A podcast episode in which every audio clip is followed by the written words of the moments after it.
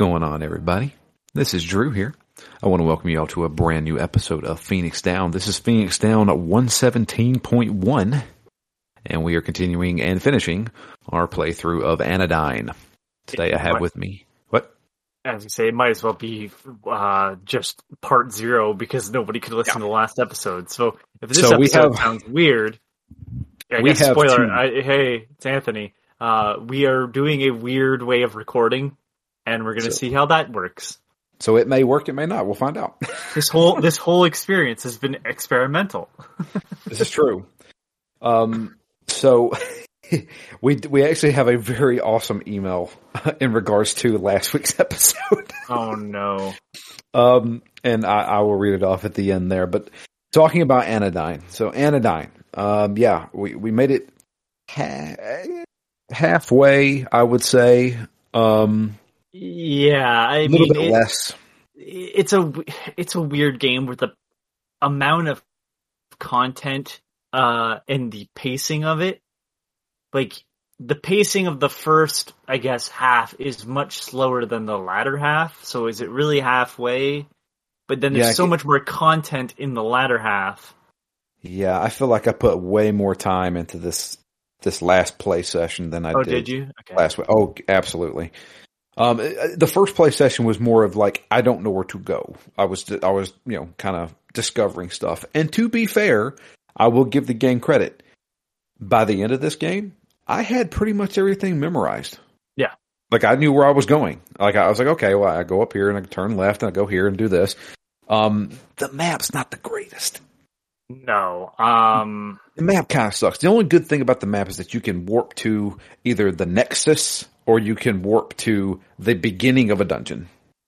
Yeah, the the map, the thing that needs to be fixed on the map, if you were to change something about the map, it's that it just shows you if there's an entrance or exit, Yeah. I should say, to each thing and how they connect, but like it doesn't really show you how they connect. It's like um you can't go through a certain like it'll say like oh this this block has three exits from the bottom from the left hand side and the right hand side but that doesn't mean you can go from the left to the right left entrance to the right exit Yeah. Also, so- it doesn't do first floor, second floor, third floor. They're all on one map. And I'm like, okay, I don't know which one's the first floor.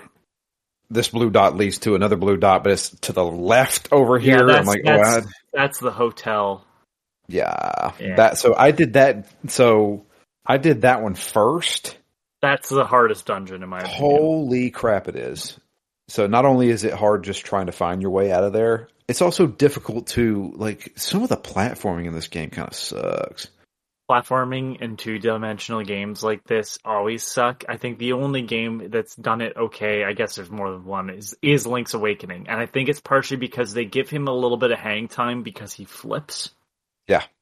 Um there was a mystical ninja game that kind of looks like Link's Awakening, like it's that same sort of Zelda top down look. Right. And it had platforming and it's it's no good. So I I don't know. So the, I, I will say was it the it start the game started getting creepy at this point. Yeah, yeah, yeah. That, I wasn't gonna deny that there was there's some creepy elements. It's just that is not the goal, the sole goal of this game. Sure. Um the The hotel, hotel, because the hotel to get to the hotel you have to cross through the gray area, right? no, the No? gray area was Okay. for the uh, the apartment. Right. Sorry, I confused the apartment and the hotel together. Yeah. The apartment's a pain in the ass too. The, uh, see, uh, by the time I made it, I did the apartment last. Oh, by the okay. time, by the time I made the apartment, like If- I know all this. Yeah, yeah, in comparison to the hotel, yeah. yeah, yeah. Um, but uh, yeah. So, uh, trying to imagine the boss of the hotel is the Jason Voorhees looking figure. Yeah. Um, and I'm I'm thoroughly confused on on what the hell is actually happening in this game. I, I still am, if we're being honest. I think the the whole point of Anodyne's story is that the story is not really important. Okay. I know that sounds like a cop out. I think there are a bunch of just little motifs that feel like a bigger experience. Like there feels like there's more to what's going on in those worlds, but ultimately you're just passing through them. Um, I also feel like this is supposed to be a dream because yeah, they mentioned like, dreams multiple times. There's, there's so so the second game kind of insinuates that this is a place. Like there there is an actual physical place you're in. It's not just dreams. But Yume Nikki, which this game clearly takes some inspiration from, is about dreams. So it's hard to like it, this feels like the developers going, I want to take the best from all these different games that I like Right. Yeah. um, which shows in this other areas. But um, yeah, at times it's like it's it's almost too weird, like weird for weird's sake. Yeah, because there's there's definitely some some sketchy stuff in here. Um, especially when you so we can go ahead and just talk about it. We don't have to do them in order that I did them, but Yeah. uh, when when you make it to the apartment, going to the apartment is weird. You go The into black and white, this, the black world. and white, yeah, black and white world is it's like a neighborhood, and grainy, which is Yeah. weird because the rest of this game is very clean looking, yeah, and this this it, it starts to have like um post processing put over top of it. Yeah.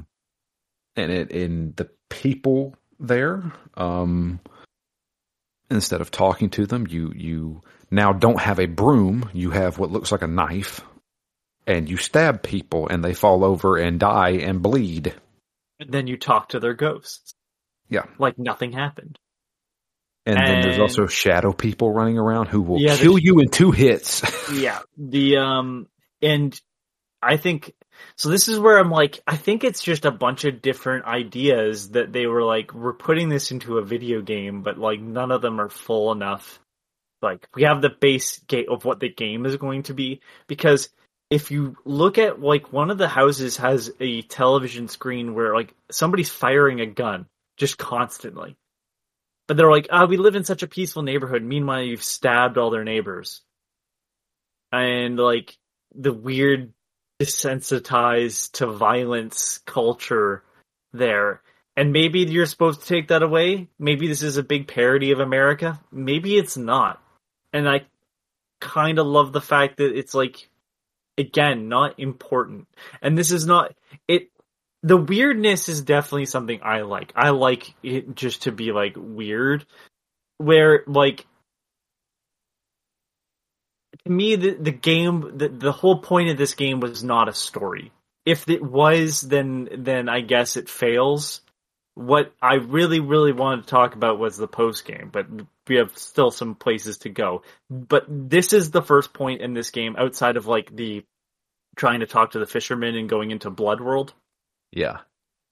where the game is now like off the fucking rails. Like now it doesn't make any sense at all. This doesn't even look like it's connected to the rest of the world. How Yeah, could no. it be? No, it was like a fantasy world to begin with and now we're like in a modern day small town.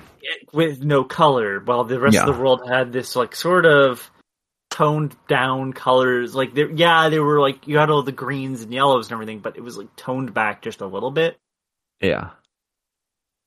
and it doesn't feel magical either. It No. like Blood World, as as dark as it may be, it feels magical. Like it feels like it could exist in a fantasy world still, and this Sure. doesn't. And then the uh the apartment like I said, I did this last, so it wasn't very difficult. I probably should have done them in order. It happens. Yeah. Um so I was just like, oh well this is this is easy compared to the other two dungeons that I've already done. Um trying to imagine what was the boss of the the apartment? I can't remember. I don't remember the boss for the apartment. It- it- like any game, you like ask me what the bosses are in A Link to the Past. I will forget one. Um, Yeah. Because ultimately, like my favorite of the bosses in this section is the circus boss. The yeah. The uh the the two trapeze, Trapeze artists. artists. Yeah. and that that's the second one is the circus. Now, I was getting a little creeped out from I don't even know what it's called The so there's always before you get to a dungeon, you have to make it through an area. Um, and going to the circus, you go through what I will say is eight bit world. Yeah, I think they call it. f- So I believe again. So Yume Nikki had something like this where you wander around into like an eight bit world, and I think they call they refer to it as like Famicom world because the color palette is specific Yeah, and uh this- graphics are a little bit more simplified. yeah, and the gameplay changes in this game a little bit to not getting caught by the creepy dudes. yeah, the zombie looking things. Yeah, the tall zombies. Yeah. You know, it was just a big maze. Um, luckily, I had explored the majority of this area because I did not want to go back through that maze again to get a card. yeah, yeah, and then you have to anyways. Well, I so I did not. Um, I'll, I'll go ahead and tell you the the in game stuff. I explored ten minutes of it. Okay, all right. Well, I didn't- well I'll, I didn't- I'll I didn't spoil have it for you. I didn't have the time. That was That's the fair. issue. Okay. But um, yeah. Um, I may Yeah, have I may have picked a dud. Everybody, that's what No. I'm hearing. No, no, no, no. I and and I, I like I didn't answer your question because I wanted to answer it on on the show. You asked me, "Do I hate this game after I beat it?" And I I will thoroughly tell you, no, I did not hate this game. In fact, I enjoyed it, and the reason why I enjoyed it was because it did feel kind of like a a simplistic, you know, top down Zelda game, and you can see the they definitely wear their you know influences on their sleeve. And I, it was a fun journey. That was the thing for me. I was like, I didn't mind it. Like, I, like, I didn't mind going through the, the dungeons, even though I was like, oh man, this is like a mind bender here. And, um, like even, even like I, I had fun kind of like cleaning up the rest of the cards. You know, because I was like, so that's another thing I, I'll give the game props for is that you know you have portals, and outside of each gate where you can go to the portal, they show you if you have all the cards or not. I was like, okay, cool. So right, I know I don't have to check this area again because if they didn't have that and I just had to explore until I found the cards, no, thank you. Uh uh But I was able to figure out which which areas I needed to go through, and I genuinely explored. Now, did I use the FAQ or use the video that you sent me a couple of times? Yes. Yeah. Here's the thing. That video is probably the best video you can use to play through Anodyne if you don't know where to go. But man, the guy recording that video is playing the game like I did.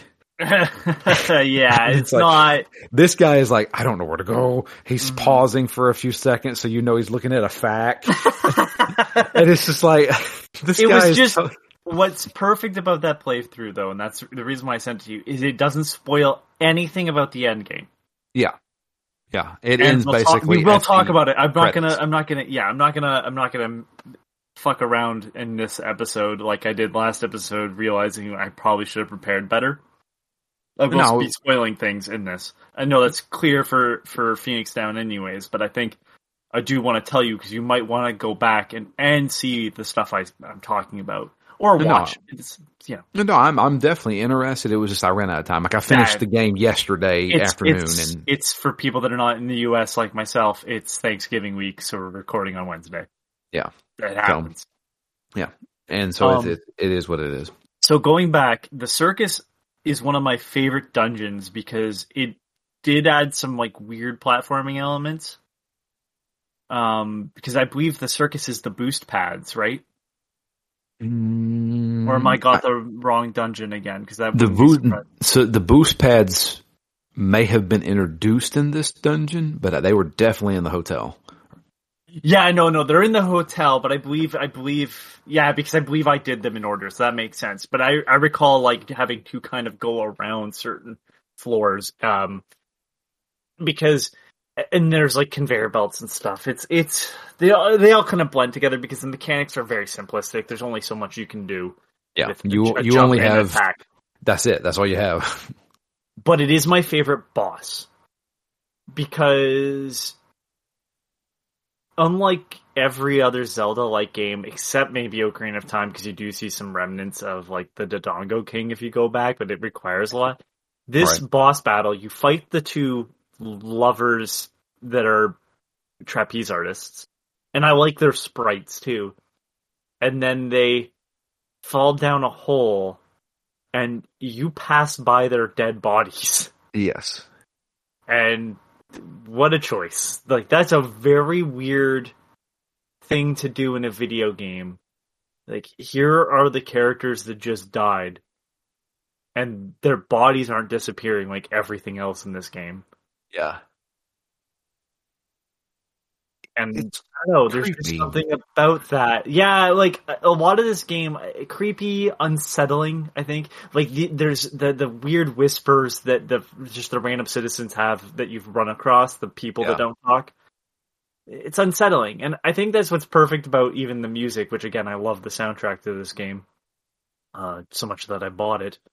Um, it's it it's just like on a um uh design level i'm like there's something weird about this game that's like perfect. It's not like so out there that um i have to be like oh yeah no that just like deadly premonition i brought up last episode. Deadly premonition has some shit in there you just go fucking why is it why is it Dachshund like coming down because it's I'm out too late at night or whatever like there's Right. zero point of that A And gigantic that- dog. yeah it doesn't do that in this game it it feels like these are organic parts to the world I just don't understand the world That's why I feel like it. It definitely feels like some kind of dream, like a fever dream. It's just a strange, strange. Yeah, Yeah. like every time I was playing it, I was just like, "This feels like one of those cursed games." That's why I kept kept playing in my head. yeah I mean I I understand what you're saying I still don't see that but that's not that doesn't that you know that's just uh mileage may vary sort of thing Yeah. Um. there it is. Okay. Um. We're back. Ah, oh, now I gotta cut that out. They didn't know no, you- no, I. It's fine. It's fine. Okay. Um. So you finish these dungeons, Drew, and then you're on your way to the final boss. So I finished the dungeons and then sent you a message saying, "Okay, I beat the last dungeon. now what?" That's right. And I sent you the video, and I'm like, I don't know, man. Figure it out. So so here's here's the issue. I had to watch that video and I was just like, man, this is I did these all out of order and I finally got to where he was at and I was like, this guy seems to be just Someone. wondering. Yeah. and I was like, okay, where's this guy going? And then I noticed he's like, oh, he's getting the rest of the cards. And I was like, all right. And that's when I was like, okay, we'll pause the video. Let's let's let's let's let's let's let's do a pro gamer move here. We're gonna we're gonna find GameFAQs.com. no, I, I, I didn't. All cards. No, I did not do that. I did not do that. I actually went and found the cards myself. Okay. Um, and it, and it was fine. Yeah, I mean, like I like I said, it was it was. I was like, okay, well, let's look at the map. All right, I have not been to the left in this one block, so let's go find this. And so I went there and I solved a few puzzles, stuff like that, and I was able to find the majority of all the cards. And I think th- this is where I was like, because at first I and I knew about what was coming. I unfortunately spoiled parts of it for myself, which made me play it as soon as I did after having for so many years. Um, and this is where I go from, oh yeah, this is just a fine game to like, there is something special about Anodyne. I love the fact that there's these weird cards. For some reason, they're everybody that exists in this world has a card. Yeah. Everybody. And they're just around, and I need them to progress. But, like, why do I need cards of people that exist in the world to progress? There's something weird about that. Like, is that commentary on video game shit? Or does this how this world works? Or, like, what is. And then you and you get a little description of the person with the card. It's like, Yeah. what the fuck? Yeah. Every enemy, every character sometimes just random things get a card. So the the one thing that I don't know if you knew, I found out if you go back to the bike girl, she will tell you where the cards are.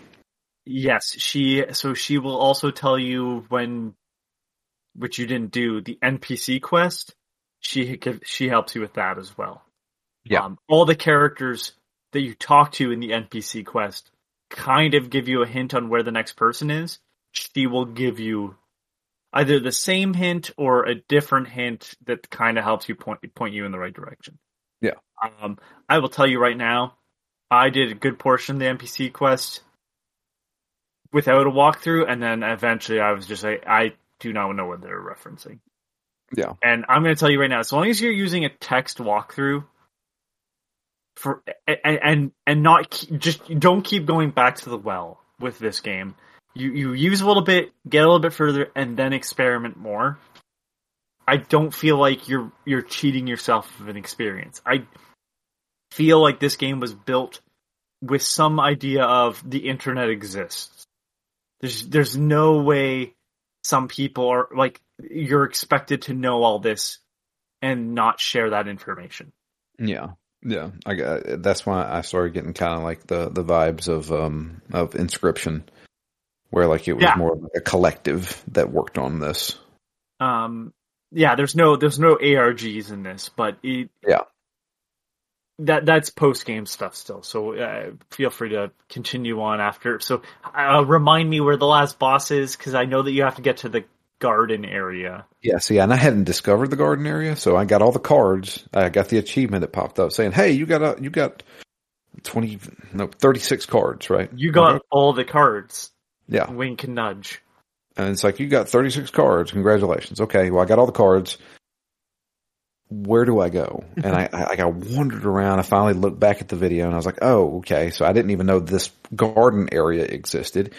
Um, but I made it there and, um, we- we're stopped by the sage. The sage is like, oh, you're not ready for this yet. You actually have been reading the sign wrong. I was like, well, hell, I didn't know there was a sign here until I just found it. Um, and you didn't need 36 cards. You needed like what 93 cards or something like yeah, bumps up the number to absurd. Like there's not even that many cards in the game. Yeah. And so I was like, okay. And so I walked around. I found the sage card. I was like, okay, well, there's a sage card. Okay. And I had to come back and talk to the sage. Nope, didn't say anything. I was like, okay, so I'm going to go to the gate. And the gate opens anyway. Okay, cool. And the sage is like, I'm warning you, don't go in there. You're not ready. And then we have a boss fight with the sage. Um, and that boss fight was pretty easy. In fact, most of the boss fights in this game were pretty easy because I had I got all the health upgrades with the exception of one.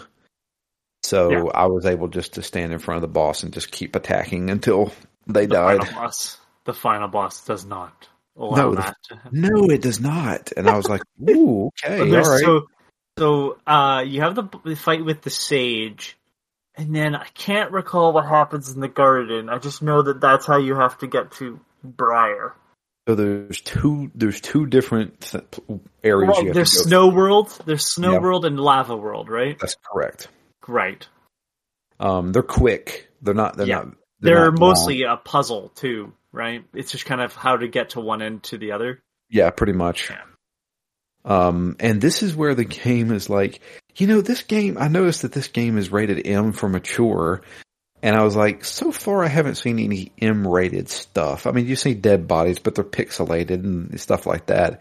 But you start talking to some of the NPCs in here and they're just dropping F bombs and stuff. I was like, what? Is this Yeah. necessary? Did they have, did he, did he have to put this in the game? Yeah, I don't I don't know. It's there's some I feel like this is one of those man sure fuck it I'm already in, you know? Yeah. Um like one of my we, we forgot to talk about it, uh the cube world where all the Yeah, geometric yeah, yeah. shapes exist and there's a hierarchy because the cubes can sit on their flat side longer so they don't fall off the edge, which means they're king. Yeah. Uh, sure. Sure. But Like what a weird none of them are existing. They're they're just holograms or, or they're from a Yeah, different like- plane. Give me give me that good garbage. Like tell me you know, tell me some weird shit is all I have to say to that. Like just really pour on like okay, uh not to quote Mandalore Gaming, but he is he has used a term and I'm like, yeah, that that's accurate to some video games. Brain poison. Brain don't think poison. about don't think about it too hard. The more you take in, the worse it gets. Yeah. And it's like Anodyne's got a bit of that, but I all I find it kind of all positive of like, yeah, this is a kind of a trip. Like fucking is this real? You know, is a good question to ask, but I'm just gonna assume it all is, which makes this shit even fucking weirder. Oh. Because if we just go, it's just a dream. I'm gonna be like, okay, well, all right then. But even Yume Nikki, which again, highly inspired this game. Yume Nikki's like endings are not just like it was a dream all along, which is kind of obvious. No, like they were like, hey, maybe it wasn't. Some weird shit happens. I Ah, yeah, just just like the weird little worlds that they built in this game, and you get to sample all of them, but without having to get too deep because you're like, you know, not helping the cube people really. Fuck them. Yeah. But yeah, um, yeah, we, we basically what we're trying to do is bring ice and fire together, uh, because there, there's briars, haha, get it? There's, there's a bunch of briars covering this area and we can't go through. Um, but after we bring the ice and the fire together to release the briars, the briar shows up and Uh, that that's the that's the only thing I want a fucking answer to. Why Briar? I have no idea. Right? I just don't know how they came up with that. Like I don't Is there another, is there, another thing called a briar? I don't know. I don't know. hang on. I'm Google searching that because that's Google. that's gotta that's gotta be something, right? I, I I legitimately don't know. Like Young feels like the you know cheesy uh protagonist name. Our protagonist Briar. is Young. That's his name. A rustic or unsophisticated person, especially one from Appalachia. That does nothing to explain this. Thank you. Nope. So, do you get? You need the swap tool for this, right? Uh, yeah, you you need the swap tool. You get it when you enter the the garden area, and then you have to go. You have to solve a puzzle. Then you can go to the ice and fire areas. And you can only use it in certain areas. Yeah, there are times where you try to use it, and it says you cannot muster the strength So, to use in it. my opinion, the swap tool makes this game. I've never seen something so just weird. Like, here's a tool that absolutely breaks this whole experience. I'm limiting you to these rooms because otherwise this game falls apart. Go for it. and it's a brilliant puzzle solving tool. It's it's I'd put it on the same level as the portal gun. It only works in a 2D space. I understand that, but but just like the portal gun really only works in a 3D space in my opinion. Um I love it. There's more to that to come. We'll talk about it after the final boss discussion. well, the final boss is Briar. And he can Um, fuck himself. It's one of the hardest fights. It is really one of the hardest fights. They throw everything at you. So I was like, I and you like still twice. only have two tools. Yeah, I, I, I'm just like, dude, I don't know what I'm doing here. You gotta But- put the, you gotta pick up the dust and put the dust down. Took me forever to figure that out. To get because well, I noticed that that the dust would explode when it got hit by the fire. So I was like, okay, do I put it up next to Briar himself? So Briar transforms into Big a guy, it- eh, yeah, a guy in a pod, and then there's two flowers on either end. One is an ice flower, one is a fire flower. And a eh, certain sequences he will use the fire flower to shoot out fireballs and then the ice one will shoot out a big ice ball and you're supposed to basically use the opposite on on the other flower um the ice one's easy he shoots a big like rolling ice ball and you basically play you know ganondorf Wait, yeah, I was gonna say Yeah. you you play the old Zelda back and forth tennis. Yeah. Yep. And then uh, with the other one, it's a little bit more tricky. You have to take dust that shows up, put it next to the ice flower, and then have the fireballs hit the dust, and then the dust explodes and it It shoots, like, damages it. yeah, four little things out. Yeah. So you have to line it up with the like not this game wasn't nearly as hard up until this point. No, this was a difficult fight. Like I, I, I, I tried like three times and died, and I'm like, okay, I'm obviously doing something wrong here. And you have to do this like, I think he takes like six hits before he finally dies. Yeah, he's a and he and he gets harder as it goes along. Yeah, more things are Um, coming, more projectiles are throwing, and stuff like that. I kind of wish there was more of this in the game, to be honest with you. Yeah, he saved it for the end. But you know what? I'm also okay with it just being me. Yeah, me it's too. one of those like I I kind of um wish and and in this game it wouldn't work as well because you only have um a broom and a jump but uh something that Zelda kind of lacks is like on the two-dimensional scale is the complex fighting like this is way more complex than most Zelda battles um Zelda battles fall into the you have a new item, the guy has a glowy spot, hit the glowy spot, and then use your sword. And it's like, that's fine. But the best Zelda battles, in my opinion, don't fall into that in the slightest. The best Zelda battles are like, here's an uphill battle, you have very little, go for it. Also using the environment. And using the environment. Are we both talking about Skyward Sword? I have not played Skyward Sword. the last battle in that game is one of the best battles I might say of all time. In Zelda? Yes. In Wow. Zelda for sure. Um it's got that game also has one of the worst bosses of all time. I thought about after uh the the, the oh what is it called? There's some big lizard sort of creature and it grows legs and it walks up this sl- uh, steep slope and you have to fight it like 3 times and every battle you have against it sucks. It just the first time it's like whatever, fine, and then they ask you to do it again. You're like, I'm I'm not wanting to do this again. And then the third time, you're just like, fuck, it, if you make me come back here, and and the, I believe the second and third time, there's like very little time in between either, and you're just like, fuck, I just did this. But the final boss battle of that game is so brilliant. You do two boss battles back to back, and both of them require like pure sword fighting.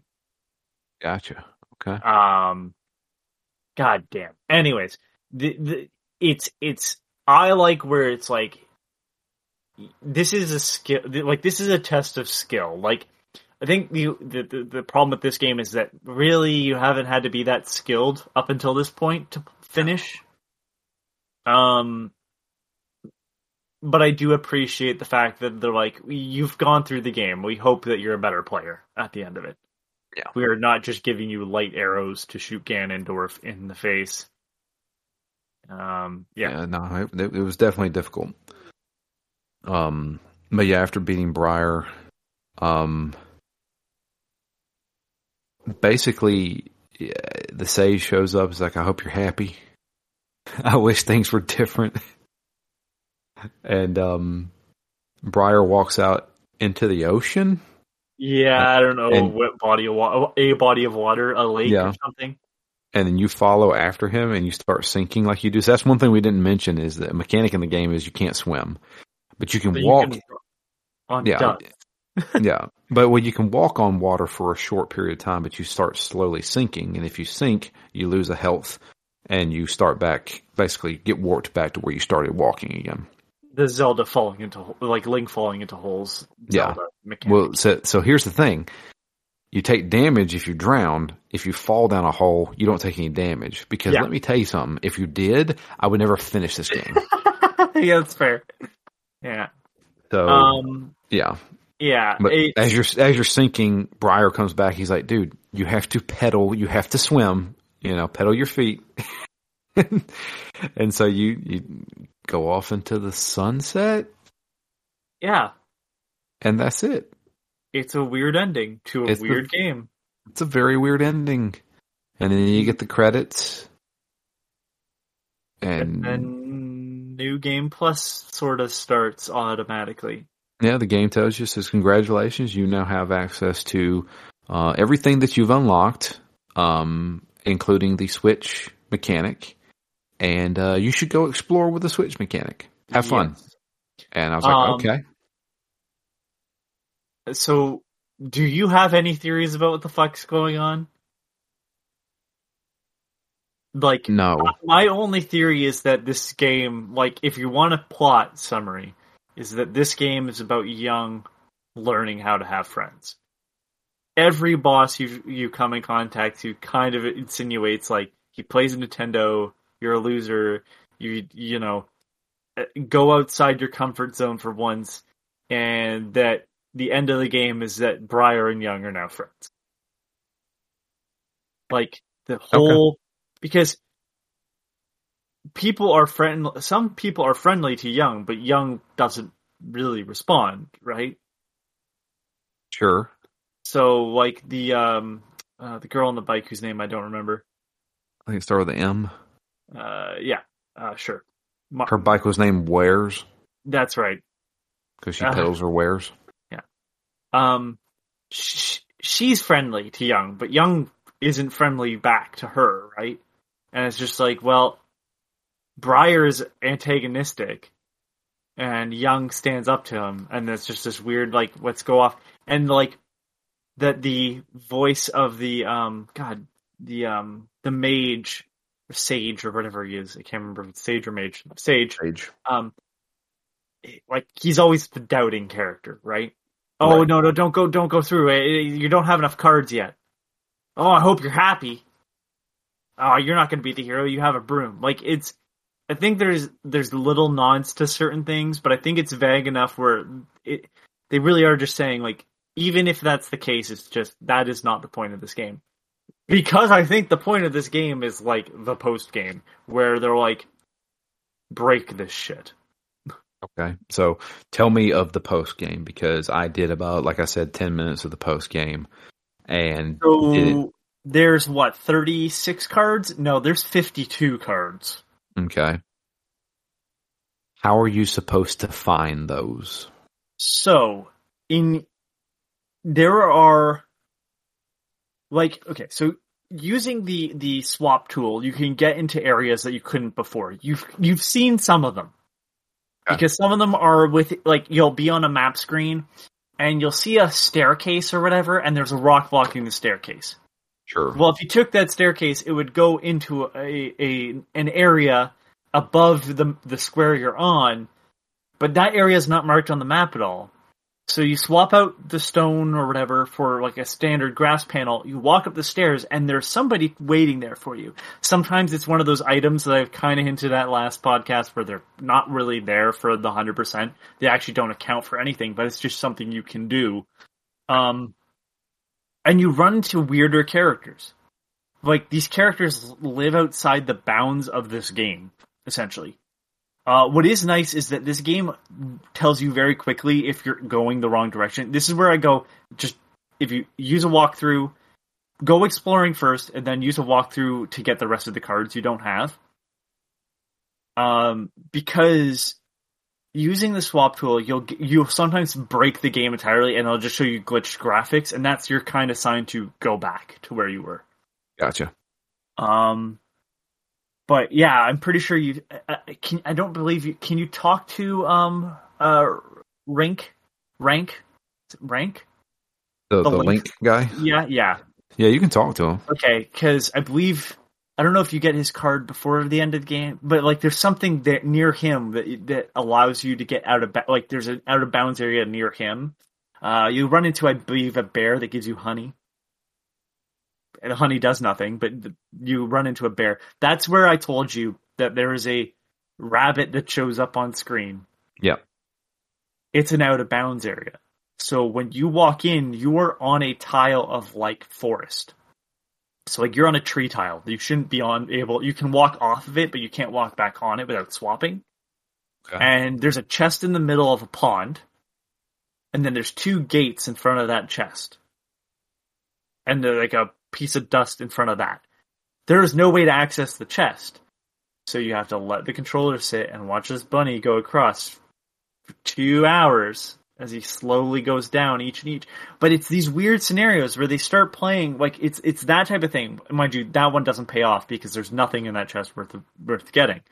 But um, it, it's that type of stuff where they start real like they start kind of just exposing like this is how the game works.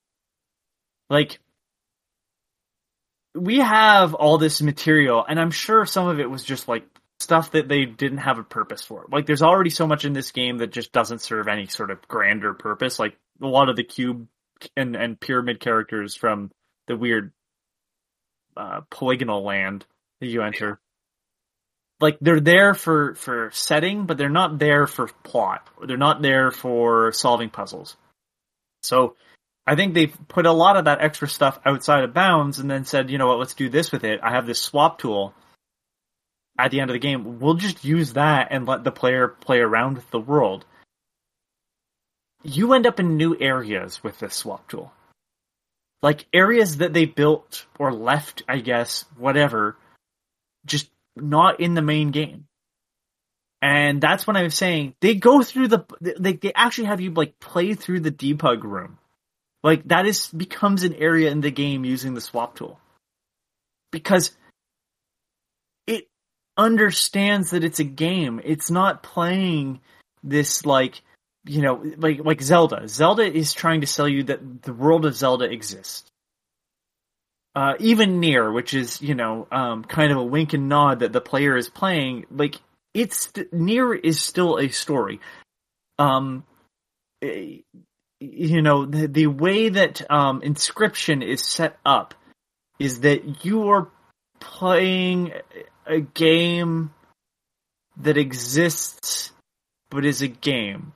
Like it, it it's still trying to sell you on the fact that like this game is like yeah young is just whatever a character that you're playing. This is now here's the tool. All these graphics are built off of a tile set. And now you can swap any tile for any other tile on the screen. And it really just like all that blocked you through every sort of experience in the like to get through a room what stopped you from getting through it? A, a tile. You can now build bridges basically of tiles. With two tiles you can walk across any gap go across any body of water. It doesn't matter anymore.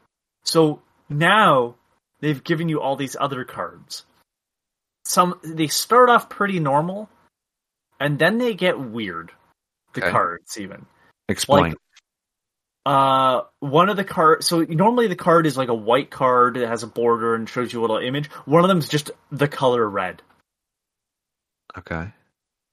why What's the description for it?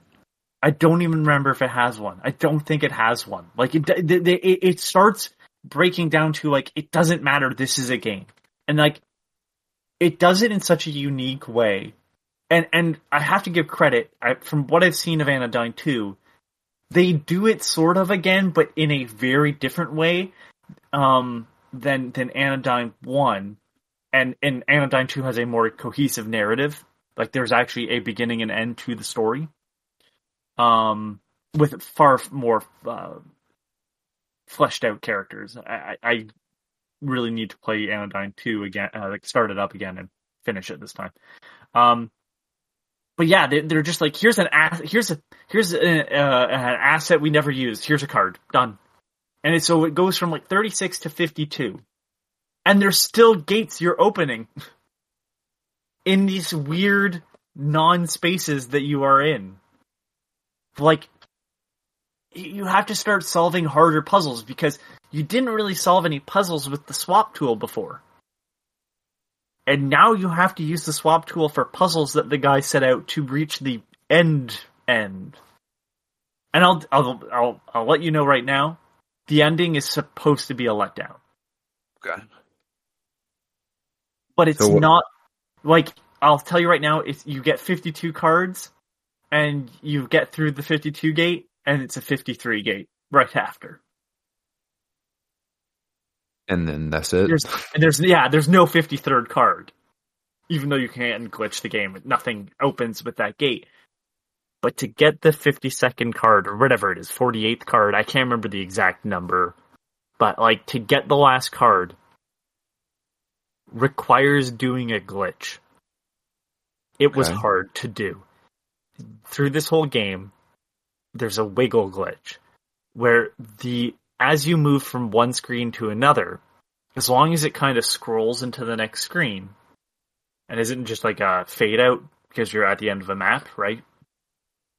You can move young left and right through that switching and he'll move upwards in the maps. And you can I'm- use that to get out of out of bounds.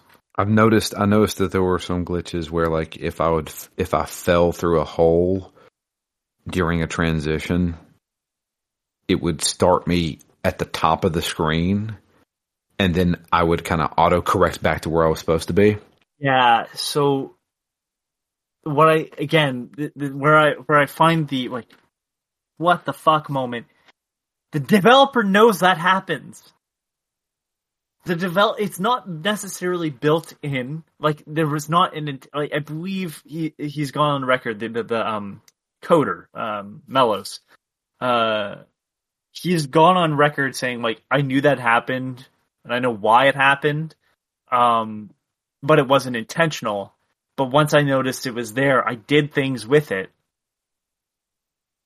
And I'm like, there- there's just this like weird, like it breaks down and understands that like, yeah, the plot's pointless. The whole goal was kind of to collect cards at the end of it, right? All these dungeons you did, they didn't unlock anything. They just opened new, like you were just going through to new areas to get more cards like you don't receive anything in those dungeons that were like, wow, I needed this this key. Really, those are not necessary. Like you were just going to get the no- the arbitrary number to open the gate, Right. and then so basically, as the developer, he goes, "All right, well, here's another gate." not only is it harder to get to because now you're using a mechanic that again is just this game breaking tool like it literally is almost like a dev tool that you have um it, maybe that's what it was too. Maybe it was a beta testing tool um of like fine tuning areas.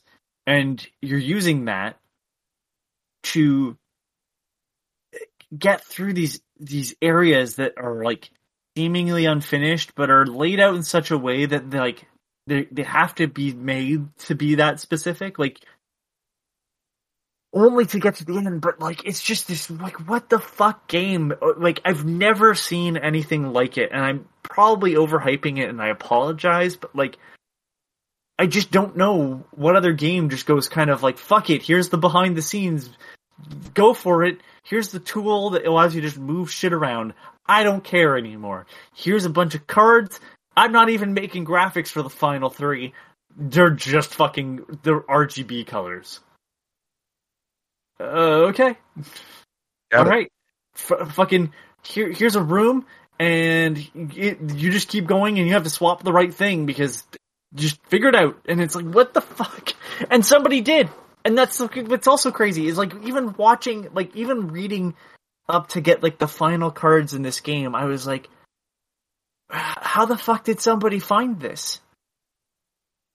And it's like, and how did how did somebody like realize that somebody was going to be able to find this? Like, it doesn't. None of them feel so unfair to be like, how I was, how was I supposed to know that? Because I don't like that type of shit. But it's like more like you you've limited every option in such a way where it's like you kind of guided the player to eventually discover these. And like goddamn, like finding the out of bounds areas that are not just glitch glitchy messes is satisfying. I love that part of like I found a bear. He gave me a useless item, but like I I found him. like I I didn't really. You know what I mean? Like I didn't look up a walkthrough. I found him, but he was put there. Like you know, it's kind of like every moment where you find coins in Super Mario Odyssey that are placed again in some random location where you're like, I am outsmarting Nintendo, and then there's coins laid out for you. There you go. There's a even though they beat you to it, you feel satisfied. And it's like this game has that feeling, but it's so much weirder because it's like I'm breaking out of bounds and you knew how to lead me here in such a way that it's just kind of ingenious. Like there's nothing like I was disappointed with Anodyne 2 because it wasn't Anodyne 1. I finished Anodyne 1, it was like I'm playing 2 immediately. And was like, man, it's almost too solid of a game. Like it is, it is not this like, fe- like in hindsight, feeling like it's held together with duct tape. It feels like a game. Like oh wow, we actually put a bunch of polish into this. Like this is a consistent product and not just something that two people made in their spare time at yeah. school. And that's what Anodyne was. Anodyne was two people coming together and building something as students. Not for school, but like after like they had graduated. Like it's this weird project that couldn't exist in the AAA space and really couldn't exist as any other medium. You can tell a Legend of Zelda story. But how the fuck do you show Anodyne as a movie?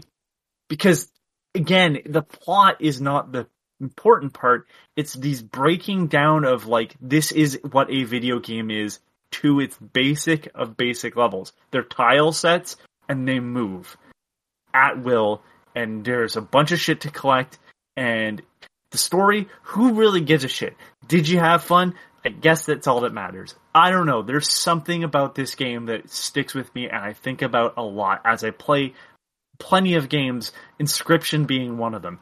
Anodyne is hard to nail down for me like what is it singular like what is the singular reason why I love it? I do like the art, I do love the music, um, but like it's it's this weird amalgamation of just random concepts that come together and make something great. I, am sorry, I'm babbling. I just it, it's hard. To, how do I fucking sell this to someone? I feel like I've pulled teeth to get this done, and you're like, man, it's good. And it's like, yeah, but I can't explain the greatness. I lack the words.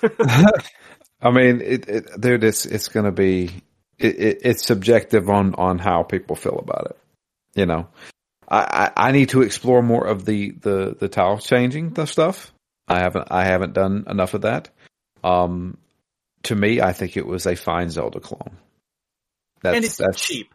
I, I I'm going to tell people right now, like I think they sell this game at ten dollars. I would not. I, I would pay ten dollars because I'm insane. Don't pay ten dollars for this. It regularly goes on sale for a dollar. I paid a dollar for this game. Buy that for a dollar. Um, because yeah. somebody has to say it.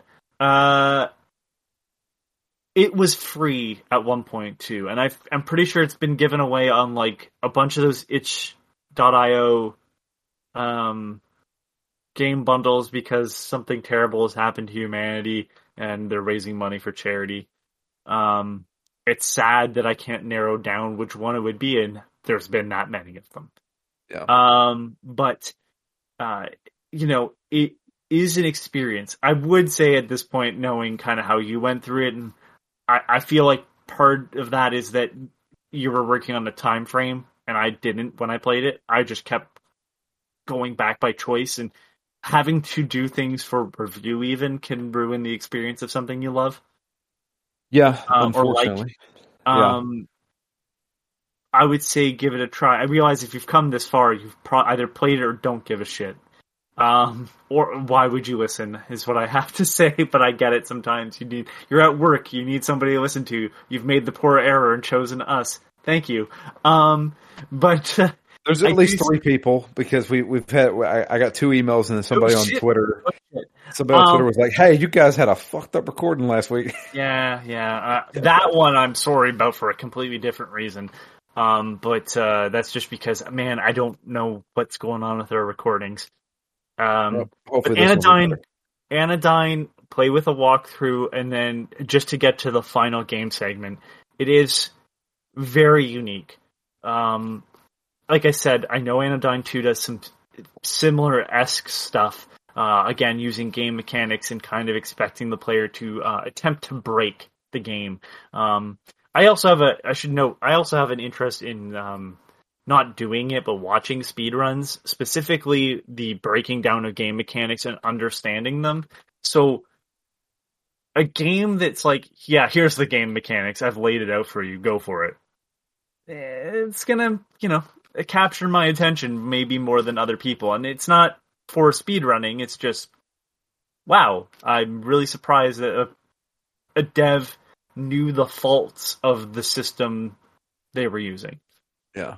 Although there is an achievement in this game for beating the game 100% in in three, three hours. hours. All I'm gonna say to that is get fucked. I think that's the only achievement I don't have, and No. I just I like Anodyne. The last thing I want to do is ever put myself through that type of shit. I Yeah. do not like being rushed. Yeah, it is my only 100% and finish the game in under three hours. 100% of the game under three hours is the name of the achievement. Um, that ain't that ain't happening. No. Um, so it's it's uh, uh, let me see here. The achieve there's only five other achievements outside of that. A tool, which is finding the broom. Change, which activate the windmill. That's my favorite song. I know I said it last week, but the recording was fucked. A meeting, which you defeated Briar. 100% the game with 37 cards. You finish the game with over 37 cards. All the health and broom upgrades. And lots of cards. You found all 48 cards. So it's 48. That's the final number. there you go. So less to find in the the end game. But again, like there's some weird shit that they do in the end game.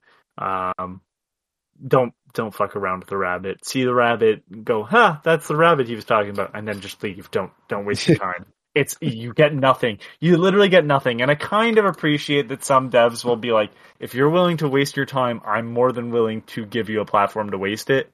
Um, like I said, Nintendo Nintendo, if you collect all like what 999 Korok seeds or whatever in Breath of the Wild, they they're literally like, we stopped giving you stuff a long time ago, but congratulations, you found all the Korok seeds.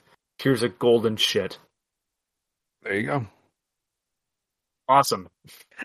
Thanks. You could show all your friends your golden shit. So we have two emails.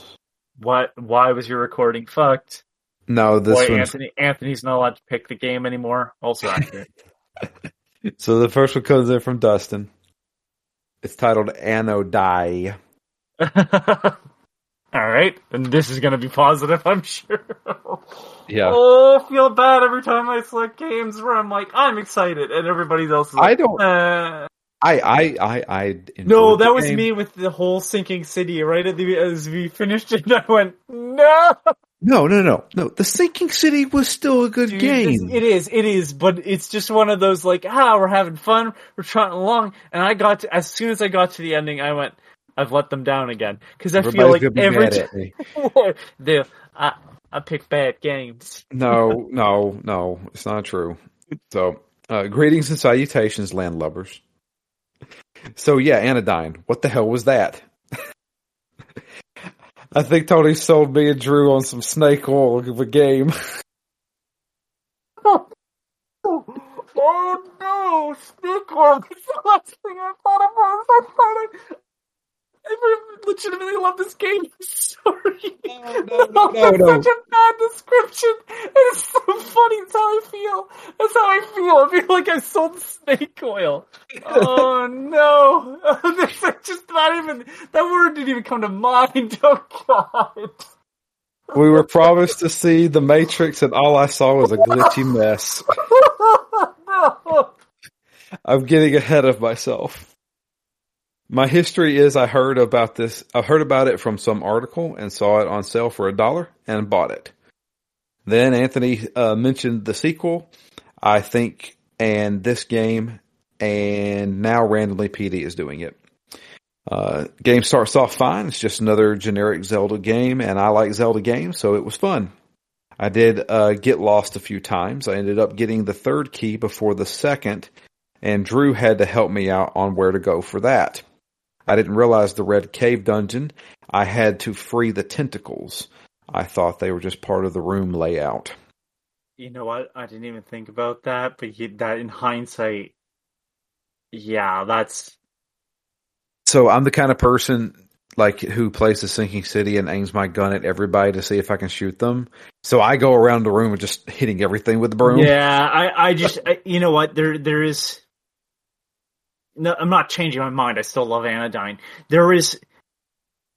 If I sold it as the perfect game, that was No. wrong. But I don't think I did- did you- that. No, you didn't. It's, I will say this, and because he brought up Anodyne 2, and I've brought up Anodyne 2 enough, Anodyne 2 is, again, a better game, but it's one of those scenarios where it's like, Anodyne 2 is fascinating, weird, but actually makes sense, like, because they've, they've established a lore in its own world this time. Um, but it does play off of the fact that it is a sequel to Anodyne. Like there are blatant references to Anodyne. And so it's one of those do you skip it scenarios and I I don't know. I think part of the joy like the way that they reference because it happens early on in Anodyne too. Um, Do you play way as that- young? no, no, you play as a character who is. So first of all, it's a 3D game for the most part. So you are in a 3D. You're well, you exist in like a PlayStation One looking world, Okay. and you are born. You are like this. Um, I can't remember what the, what it's called. You're you're born from the seed essentially, and you are coming to cleanse New Theland of the dust, and the dust poisons people. So the dust gets in people and in their mind, and they go kind of like crazy, and they're not okay anymore, and it's like killing people and stuff. And so you have this ability to shrink down and enter people's heads. When you shrink down, now the game plays like the original Anodyne. But they're all mini dungeons and they all are different themed. And so like one person's world may look like uh an interior of a house while the other person's looks like um uh forests or like you know more generic so like all these different people have different minds essentially and you go like in Psychonauts. uh sort of without sense of humor really Okay. um, and, and let, Psychonauts has like whole idea of like psychics, so like their minds have to be clean. This is more like you're going in and you're cleansing people of these dirty, uh, intrusive thoughts. right. Essentially, like the dust. It, it's implied that the dust is a negative thing that exists in the world and you are going and cleaning it out. That is kind of your role. You are cleansing New Theland. Um, it's got a lot of weird shit in it. Like if you look at the characters, they're they're bizarre looking. It feels like something that would exist in a PlayStation One era. Um, but it's New Theland, which you break it down, and it's New the Land. The land being the place that Anodyne takes place in. Why is it New Theland? Why do, why is there a New the Land? And it's sort of covered from my understanding um, Okay. later on.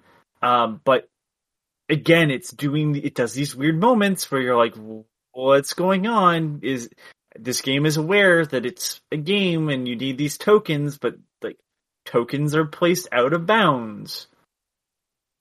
Like what? Characters are placed out of bounds that you need to talk to later on, but you don't get a swap tool this time. So it's playing with the mechanics of the game to understand like oh, you can just play this game straight. but you want to see the extra stuff, don't you? And I do know that some of the extra stuff in that game is like maybe Cool. even weirder than Anodyne. Okay. Uh, it's a it, it's a better game. I I will say that. But again, it's like I love Anodyne, and I I was looking for more Anodyne one, which apparently no one else has um, played it with us. But um, you know, again, Anodyne two better game. If you liked Anodyne and you're like, I really like the segments where I was playing more of a Zelda game and not some weird fucking indie experience. Uh, there's a lot more of that in two. Plus a weird rhythm game that you have to do to enter people's minds that I don't understand why it's there, but it's there. Sorry, continue. I've now deviated from the email. no, it's okay. um, Said after that, I had no trouble with the rest of the game.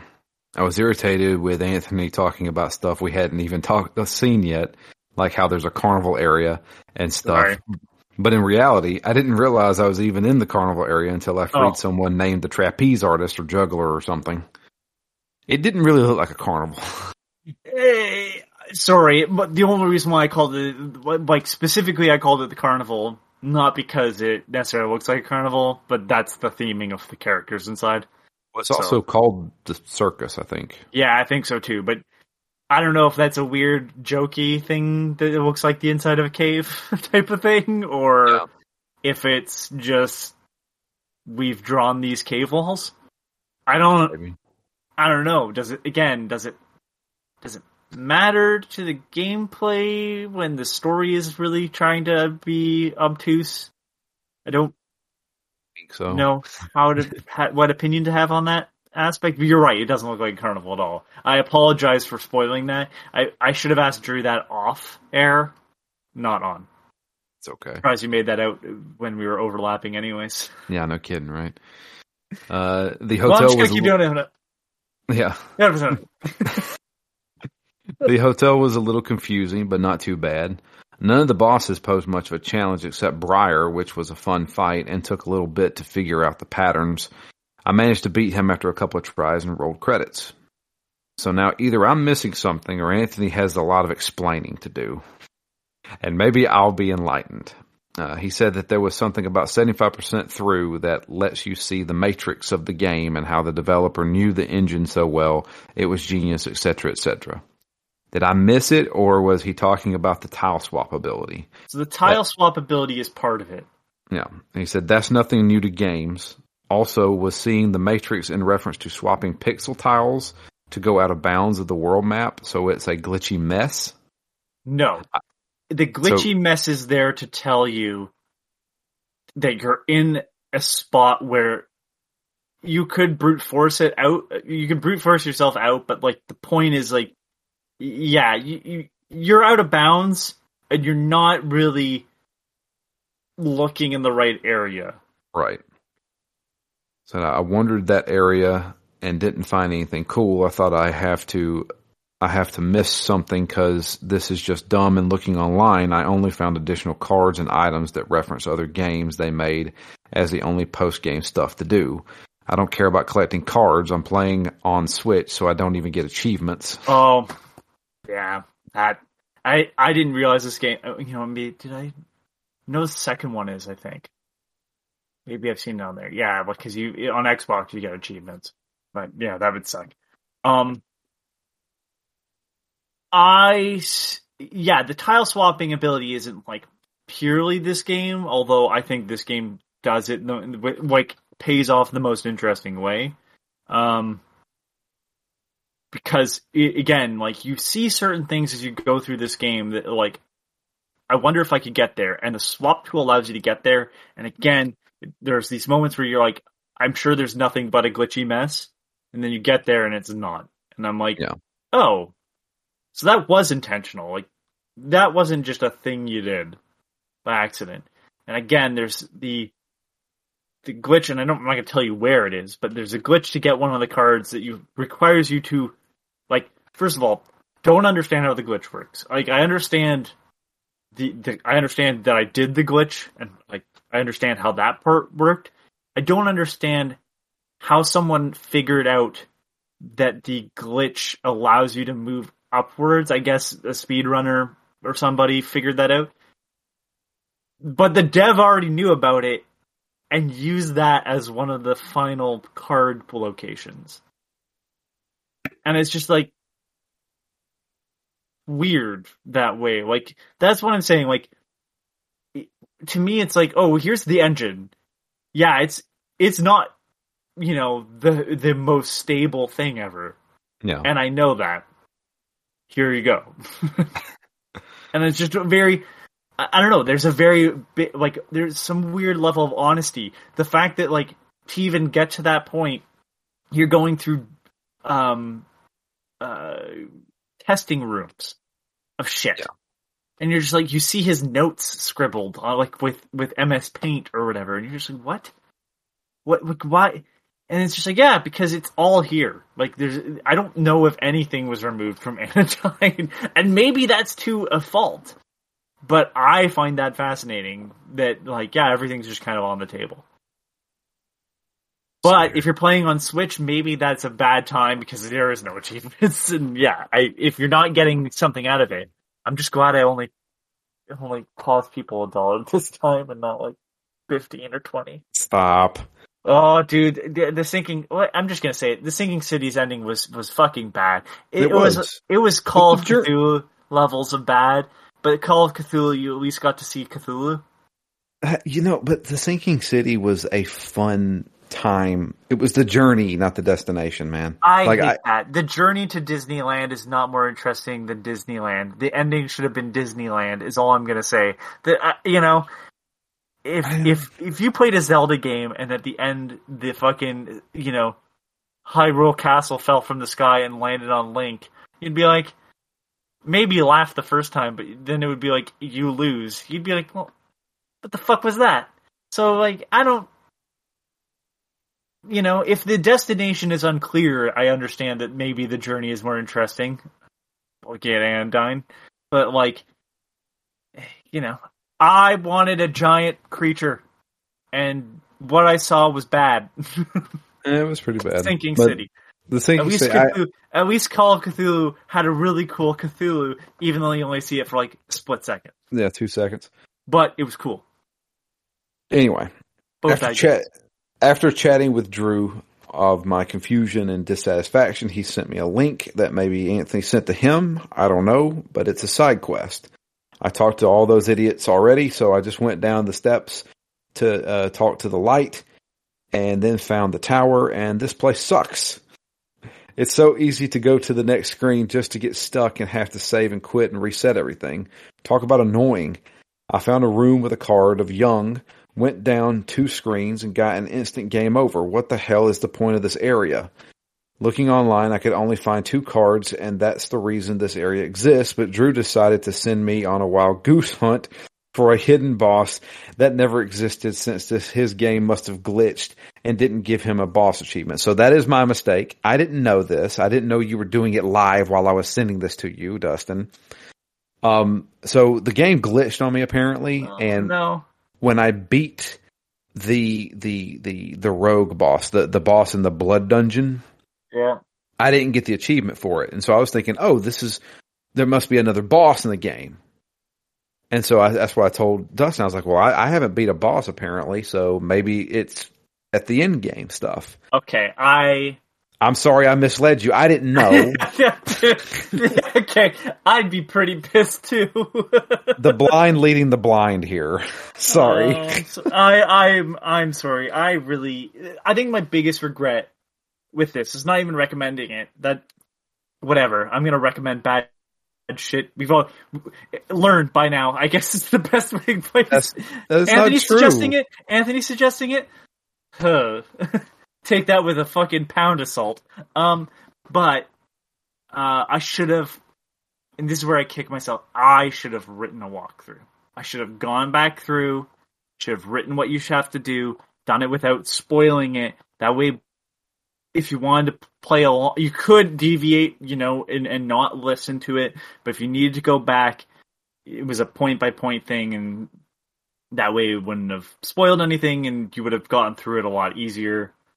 Um, I regret that more than anything. um, because like the video I sent to Drew, watching somebody fumble around is not helpful at times. I mean, it helped me out because he actually beat the game, so it just took me a while of skipping. You know, I'd, I'd hit uh, double click right to go ten seconds. I was like, I've done this, I've done this, I've done this. Um, so here he says, anyway, it's a fun little Zelda game that takes five hours and everything past the final boss just soured me on it since I thought I was going to get some massive revolution of God knows what, or even a secret boss or ending, but only got a buggy mess. Oh, also, whatever they were going for with Dungeons of Dead People and copies of Young or whatever artsy horse shit they were trying to pull didn't come close to hitting the mark. I really hope I get a good rebuttal or explanation of what I just played. Besides that, it was a fun one dollar spent. Dustin. Okay, well, I I'm glad that you at least feel that you got your dollars worth. Again, if I'd have paid five bucks, I, I, would have enjoyed five it. Five bucks is the limit, Drew. Ten bucks probably. for most people, I could totally see them going, "What the fuck did I just play?" Although I would still argue you've probably paid more for worse. However, that's not a great defense. I'm just saying I've I've bought Sonic 06 twice. All right. Oh, God. Um, actually, this that's is... a lie. I've bought Sonic 06 three times because I traded my original copy on Xbox. Anyways, um, I I just think that this game has that like the the final section where it starts showing its hand was fascinating to me and it, it maybe it has been done in other games before. I just think that like the fact that the developer sort of acknowledges all aspects of the game is neat. I I think there's something special to that. Um, obviously, they thought that like both um, both developers, um, both the uh, artist um, and writer and uh, the actual um, programmer and uh, composer, uh, they both thought this was a strong enough thing to continue on with, not just in name only, but in certain themes and aspects. Um, I don't know. Anodyne is again, it exists in this weird space of like it's something very different from everything else. Because most Zelda-like games, if they're good um because the bad ones just are bad. I, I, there's nothing really to say to them um they still try to be like zelda. Like um i think the only one that really deviates is is blossom tales and blossom tales still looks like a zelda game right? Yeah. it's not doing something different. Like as much as this game looks like zelda it doesn't. It chooses to do a lot of weird things artistically. Um, like Young looks very modern, yet and the world doesn't feel like it's medieval, but it doesn't feel like it's modern either. Like you know, you're walking through and there's you're walking through this dark area that's like a destroyed road, but then you're like in the forest and farmland and, and fields and there's just a fisherman and you know animals talk and stuff and it's just like what the fuck's going on yeah what is this game and most Zelda games don't do that. And again, um, the only thing that kind of deviates um, Blossom Tales is that there's a narrator that's changing the story on you. So, gotcha. but it's it's still just Zelda, and uh, maybe maybe this is a call for more Zelda like games that aren't just fucking fantasy. That would be nice. Um, but yeah, I, I I think there's a lot to this game that unfortunately is a very me game at the end of the day. and me games aren't everybody games. Um, but I do think that the the final aspect, if you go into the glitchy realms and you're only finding the glitchy spots, yeah, it's a bad time. Like it, it's nothing worth seeing. But uh, there are certain spots of the open world that kind of lead you to certain areas where you'll find other cards. But if that's not your jam, then I would bail immediately because yeah. that's all that this game has to offer. It's just doing very weird things to get them. Yeah. Also, I'd love to know. Um, obviously, send a message to Drew because I'm not online anywhere. Uh, Dustin. Um, but uh, what other game had a swap tool? I, am not denying that the doesn't exist. I just can't think of them, and I'd love to actually see them in action because uh, maybe I overhyped that because to me that was really original. But if it's being used in other stuff, um, I'd love to see how it works. Basically, There you go. Next po- uh, email. Your fucking audio shit. I know. Oh man, it comes in from Jason. It says, uh, "The weirdest podcast ever, but like a traffic accident, I couldn't turn away." It says, "Hey guys, the Anodyne episode was the weirdest podcast I think I have listened to, as the audios were not synced. Here was my journey through the podcast." And this is not the. You know what? You know why this hurts? Because this isn't the first time it's happened in the last little while. Uh, so I'm going to try and read this verbatim. Anodyne. Never heard of it, but let's see where this goes. Wait, what, what did Anthony say? I must be missing some context for what Anthony is saying. Why are they talking over each other? Why is no one saying anything? This game has a big reveal the Matrix moment. Okay, I get that. What is with this podcast? Um, are they messing with us and, and, and intentionally doing this? Thinking of Xenosaga continuation episode? Is that is that another voice talking in the background during the during the quiet moments? Are they going to do a ha ha here's our reveal the Matrix moment with some great insight to the game? Still thinking of the Xenosaga continuation episode and thinking it may be something related to precognition or something very meta. Oh crap, it's just out of sync. Confirmed by hearing 51. Pause. How old was he? Okay, this is a mess, but I can't stop listening. I finally clocked it at the end where you were announcing your names again. Anthony announced his name 12 seconds l- before Drew paused to let him in.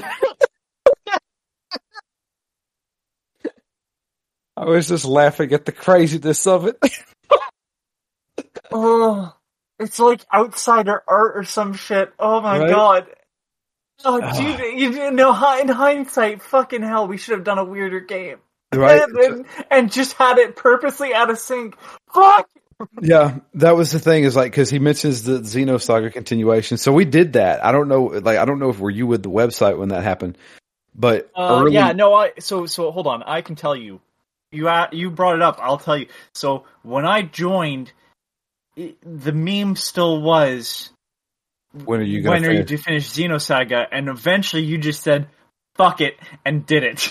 Yeah, and we didn't tell anybody it beforehand, and we Yeah. just we, we we were on like episode fifty something, and then we went back to episode twelve point something, and me and Matt didn't even acknowledge it. We just started talking about Xeno Xeno Gears again. Xeno Uh, Gears, right, Xeno right, Gears, right. Xeno Gears, yeah. Like when when's episode twelve point six or something like that, and we just did it, and I think it was twelve point seven. I can't remember. It might have been I think it was 12.7. twelve point seven because I, I believe it was a seven that everybody kept fucking shitting on you with. I know, but yeah, no, I, Then I as soon as you finished, Jay was like, "So when are you doing Xenosaga?" Yeah, when you're doing Xenosaga, never, never. Anyway, uh, it said, uh, uh, I can't wait to hear what the big reveal is uh, in this game, as I'm not not likely to pick it up. But what whether it is good or not, thanks for the entertainment. Keep gaming, Jason.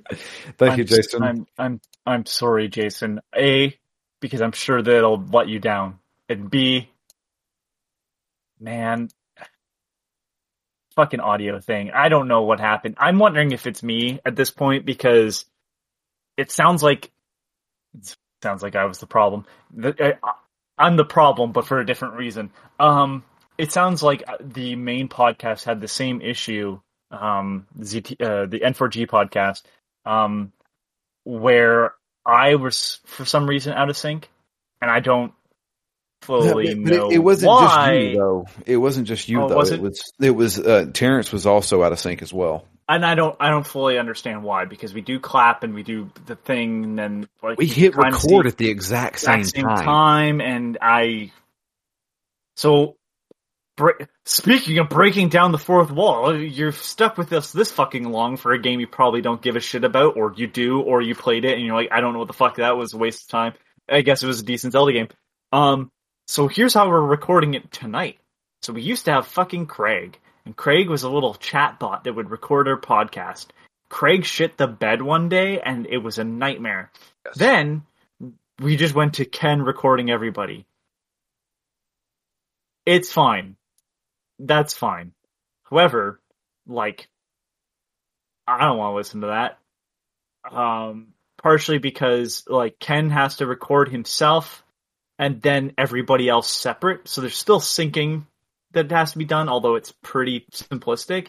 Um, but there there's other issues that can come along with that. Normally it's fine, but I, I've noticed some certain things of like you know you can hear him clicking or whatever um, because he's got to mute himself if he's got a cough or whatever. So how I'm doing it tonight, although you'll hear us click anyways if the mic doesn't mute before the click of the mouse happens. Anyways, so what we're doing tonight is that I have two Discord accounts, and I'm using Discord on my laptop as the where I'm chatting, and then my main desktop is just recording all the sound that comes through its system Yeah. via stereo mix.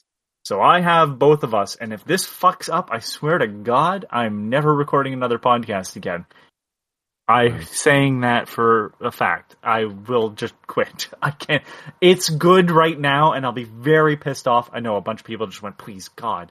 But, um, it looks really good from my end right now, and that might be the way we switch to recording just in general. Because Yeah. everybody then sounds the same, and I can kind of see where everybody's volumes are and adjust if someone's quiet. Um, but that's how we've had to switch things. So it won't be doubled up this episode, and I will see about figuring out how this works for the future. But we have just had a nightmare because we used to record via Skype, all all of it, right? dude. I think when I joined, uh, Yeah, in I was using- 2017, but I think we were using Skype still, right? Yeah, we were still using Skype. I didn't switch to this until my Skype recorder started screwing up. Yeah, so- like two years ago, or not, not even two years ago, last year, like in 2021, uh, me and Matt were still recording on Skype using Skype recorders, and they would just randomly just stop working, and and like you, I'd lose the podcast, you know, and then me and Matt would lose like 20, 20 minutes of talking. And then we'd be like, okay, well, we'll have to go back and talk about what we just talked about. And, Yeah. you know, would be unenthusiastic and it was just garbage. Like, uh, I still, to this, to this day, I don't know how professional podcasters do it. So basically, like a professional podcast is usually done in the same room. Yeah, true. Um, there is pro- there are programs that will so like your computer when you go to your like volume. I don't. I'm not only speaking for PCs. I don't know how Mac works. I apologize. But if you go to playback devices, you can see all the playback devices showing what's playing and what's making noise. Um, but if you go to your volume and actually go to the volume mixer, they'll show you like, oh, here's the sound from Mozilla Firefox. Here's the sound from your audio app. Here's the system sounds. Here's your speakers and all that stuff there are applications for recording video and audio where they will take all the everybody has to be logged into it, but it will save everybody as a different channel. So that's a professional option. Um, there's something like kind of what I'm doing, which is kind of a makeshift soundboard where everybody's kind of getting sent to one central server, and that central server is then recording. Um, a lot of uh, streamers do that where um, a commentator needs to be synced up with the person playing. Well, the person playing, if the person's watching on stream, it doesn't work. So they'll actually have a direct link to each other by going to one central server, watching as that person's sending to the central server, and then from that central server, the stream gets sent out to everybody else watching. Yeah. Um, it's a pain in the ass. Um, and that's a reason why like a lot of podcasters do more than one podcast and, you know, open a Patreon and stuff and kind of do it as a job because it's a lot of work. Um, you know, but with this, we don't have to fucking clap and try to, you know, get everything perfect because something goes out of sync and I don't know exactly what. Yeah. Wow, that was a lot of boring conversation for people that don't give a shit about how the podcasts are made. I apologize. That's that's that's the thing we go through. It was That's, like how, the, that's to. how the sausage is made. That's right. The the when we used to stream years and years and years ago. Um, you can go back and look at that stuff if you want to. Um, we did a uh, a kind of like a video podcast with me and my roommates, and everything would go wrong every week. Everything. And I remember I was a guest host on a podcast where a guy would interview somebody, and I was friends with him on Twitter for a long time. And he's like, "Hey, you know what? You've never been on my show. Why don't you come on my show?" And he's like, "Well, tell me about yourself." And I was like, "Well, I'm a podcaster, and I'm a I'm also a, a vidcaster." And back then, we were on Justin TV. This was live streaming was brand new before In fact, Twitch. Yeah, There way was before. what? It was it was Justin TV was the smaller one, and it was Ustream. Ustream. Yeah. We switched to Ustream for one one single episode, and it was garbage. Ustream was not user friendly, No, but Not I at think all. it could. I think it could support more people. yeah. Um, the the the Justin TV, which eventually turned into Twitch. Like, I, I mean, I'll go ahead and say it. Like, me and my roommates were like some of the first people to live stream, like video games, especially what year was uh, that? 2007, 2008. Wow, okay, yeah, because i 2010 is when I was like, oh, Justin TV exists. Yeah. That was, so it was like 2000, it was either 08, 09, and 2010 was like when we were doing it. And so we were kind of like one of the first ones. And I remember on that, that, that podcast where he was interviewing me, he said, so uh, how long did it take you guys to get like, um, like a setup that worked, you know, like a, consistently? I was like, we still haven't had one. What are you talking about? Like it, it, ha- it something happens every week. We screw up every week. There was one time we streamed for four hours with no, No audio. audio. Didn't even know it. Didn't even know that's it. like that's like um uh, the uh, the professor that was uh doing um god damn it's not Skype what's the what's the one that everybody uses now Teams. Uh no it's the Um, other one Oh, uh, uh, uh, Zoom. Zoom yeah doing the Zoom uh call or whatever with all the students and didn't realize he was he was muted the entire time That's, I mean, that, that, that was like our stuff. And if you do want to go back and look at that stuff, you can look at my Twitch channel, which is, um, uh, I think Frustrated Fury. Yeah. Yeah Twitch, twitch.tv slash frustrated fury. Some of our good stuff's on there. I mean, it's horrible 480p garbage. You can't really make out anything. All of our, we, we had, a, our, our show was called the Rage Quit Radio. And, um, you, all of our episodes are still there. You can see us sitting around a, a horrible, these are the guys that you were like was this around the time that you caught the bird flu yes, swine flu uh, swine flu, swine flu. Yeah. ah man Yeah. like an animal flu It was horrible that that day, but um, yeah, no. in fact, we streamed that night that I was suffering from it. Alan, my my roommate Alan would um, he worked at GameStop, so he was able to just check out games and take them home. And for some reason, he really wanted to try out this this new Harry Potter game that was on like the Wii, I believe, at the time. And so, when I was suffering from swine flu, and and having fever dreams and stuff. I also had like Harry Potter crap on like in my face all the time. So that's that's a wonderful memory. Um, that was that was horrible. But yeah, it- it- podcasting. Everybody and their brother's got a podcast, but it, it's still difficult to do sometimes.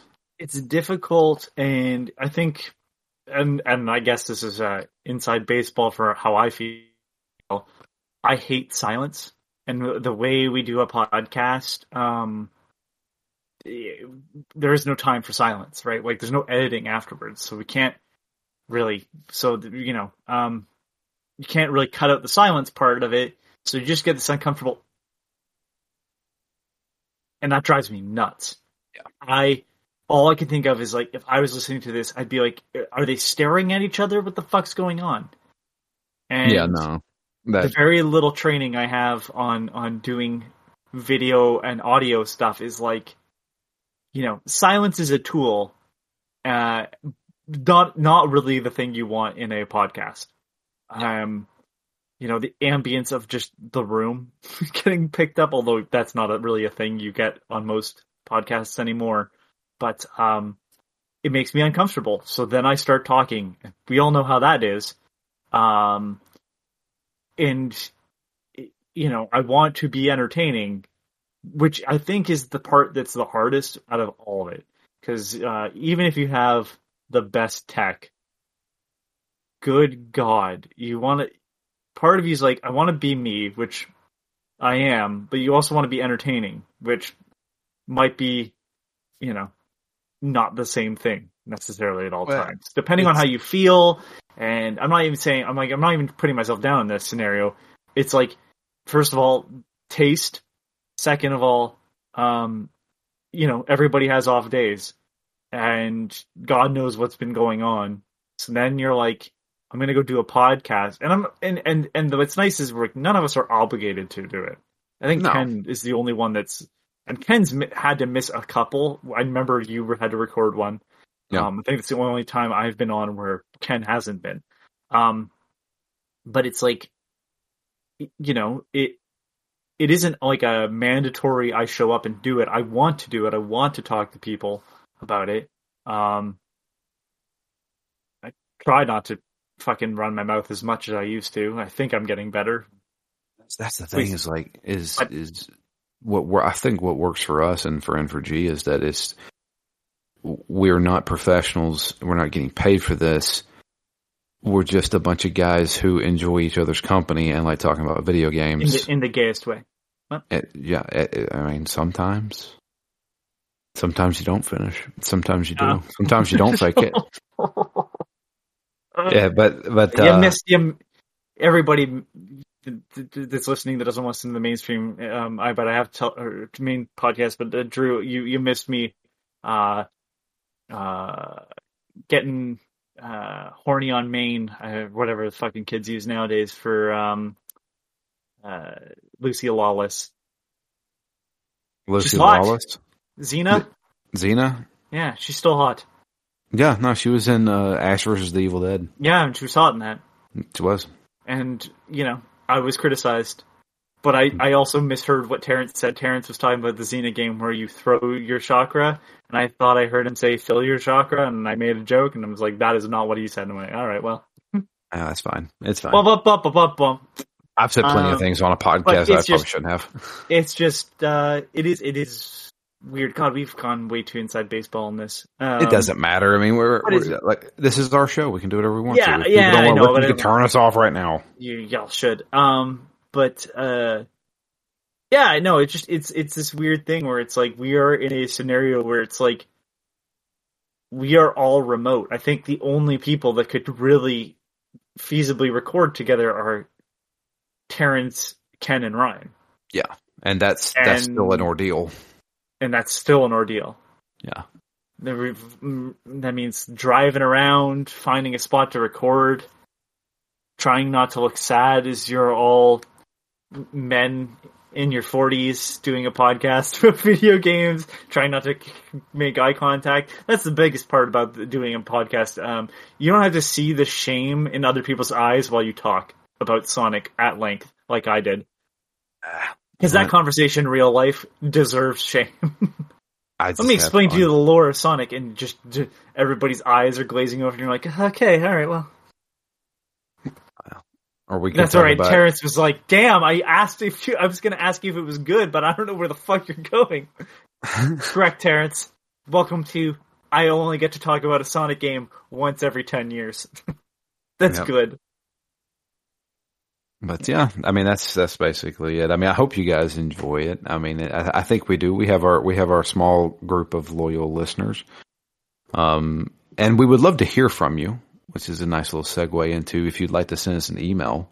It is drew at ztgd.com. Shout out to us, guys. I want to I want to hear from you guys. If you're listening to this show right now, just send me. Even if you just send me, say, "Hey, I'm listening." That's all you guys send. I'm just curious who out there is actually listening to us. I know we get some emails. We have our dedicated listeners. Yeah, And- Dustin, Dustin's, uh, Dustin and Chad are pretty big on sending in emails to uh, Phoenix Down. Yeah, Jamie is too. Oh, I- I Jamie, yeah, yep, yep. I haven't heard from Jamie in a while. I hope everything's okay. Um, I'd love to have you join in on us on some games again.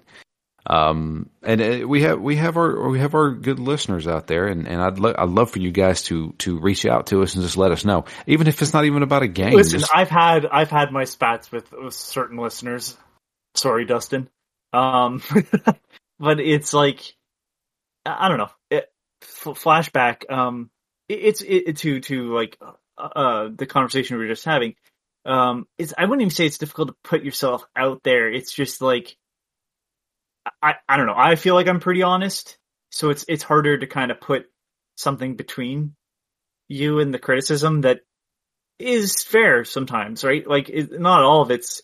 I'm not that person that's like, oh, this criticism is uh, wrong. It's just it doesn't make it harder to swallow or easier to swallow, I should say, knowing that like you know, yeah, you know, some of this criticism's, you know, maybe unfair, but that, like, yeah, but some of it's definitely fair still too. Like, m- most people are not spending their days just shitting on people. There are some, uh, but most people are not.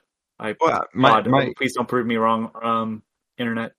my thing is is that like when it when it comes to this podcast especially i made this podcast so phoenix down existed before phoenix down existed um me and matt used to do matt had a website called zombie frog and he had a game club and i matt quinn is one of my oldest friends i have known him since like 2007 and me and him have talked on message boards and then we joined Twitter together and he invited me on his game club, which was probably listened by two people max. He was at your wedding. He was at my wedding. Like, like the, the, the dude is like one of my best friends. And, um, when I left the website that I was working for to go work for ZTGD, I, I asked Ken, I was like, Hey, me and a friend of mine used to do this podcast where we played a game, almost like a book club. And I was wondering if you'd, you'd be willing for us to do something like that and have it on ZTGD. And he's like, absolutely, go for it. And I invited Matt, and I, that was that was the weirdest thing. Was like that transition period was about a year. I didn't talk to Matt. Like I, I, I barely talked to the guy. Like I talked to him on Twitter occasionally, and he he went off and did his own thing, and I did my own thing. And then I, I asked him, I was like, "Hey, you want to you want to join me for a game club thing again? I'm, I'm thinking about starting something up." And then we, that's when we started Phoenix Down. In fact, I think the first episode, I don't even think we had a name. I think we were just calling it like the ZTGD Game Club or something like that. And we finally came up with Phoenix Down because, you know, we're, we're resurrecting games and stuff like that. And, um, it just, it grew, it, it kept going and, and we're still doing it 10 years later. Um, but yeah, I mean, it's, it, th- this show is basically me and my friend talking to each other because that's that's that's when we talk to each other. And that's know, the reason why, oh God, I feel like we're inflating the podcast again. Cause I'm pretty sure I did it recently too. Although maybe no one heard it because maybe it was the podcast where just all of our audio was overlapping.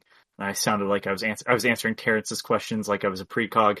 Um, but uh, you know that that's the reason why I liked you know N4G podcast. That's the reason why I drew you as Captain Google. Like it was like, oh, these guys are just guys. Like I don't you know, everybody else is like, oh, I'm to put a layer between me and, you know, and I guess kind of I've done that because I've left Twitter so no one can directly shit on me, but it had nothing to actually do with anybody that listens and has criticized me. It's more of like the external people on the internet that don't like anything. I can't deal with them anymore. Well, that's yeah, that's Twitter for you. But that's that, that's a that's a different conversation. It, it literally was like just like oh yeah, these are just guys that talk about things, and then I'm like wow, I'm hearing a lot about Overwatch.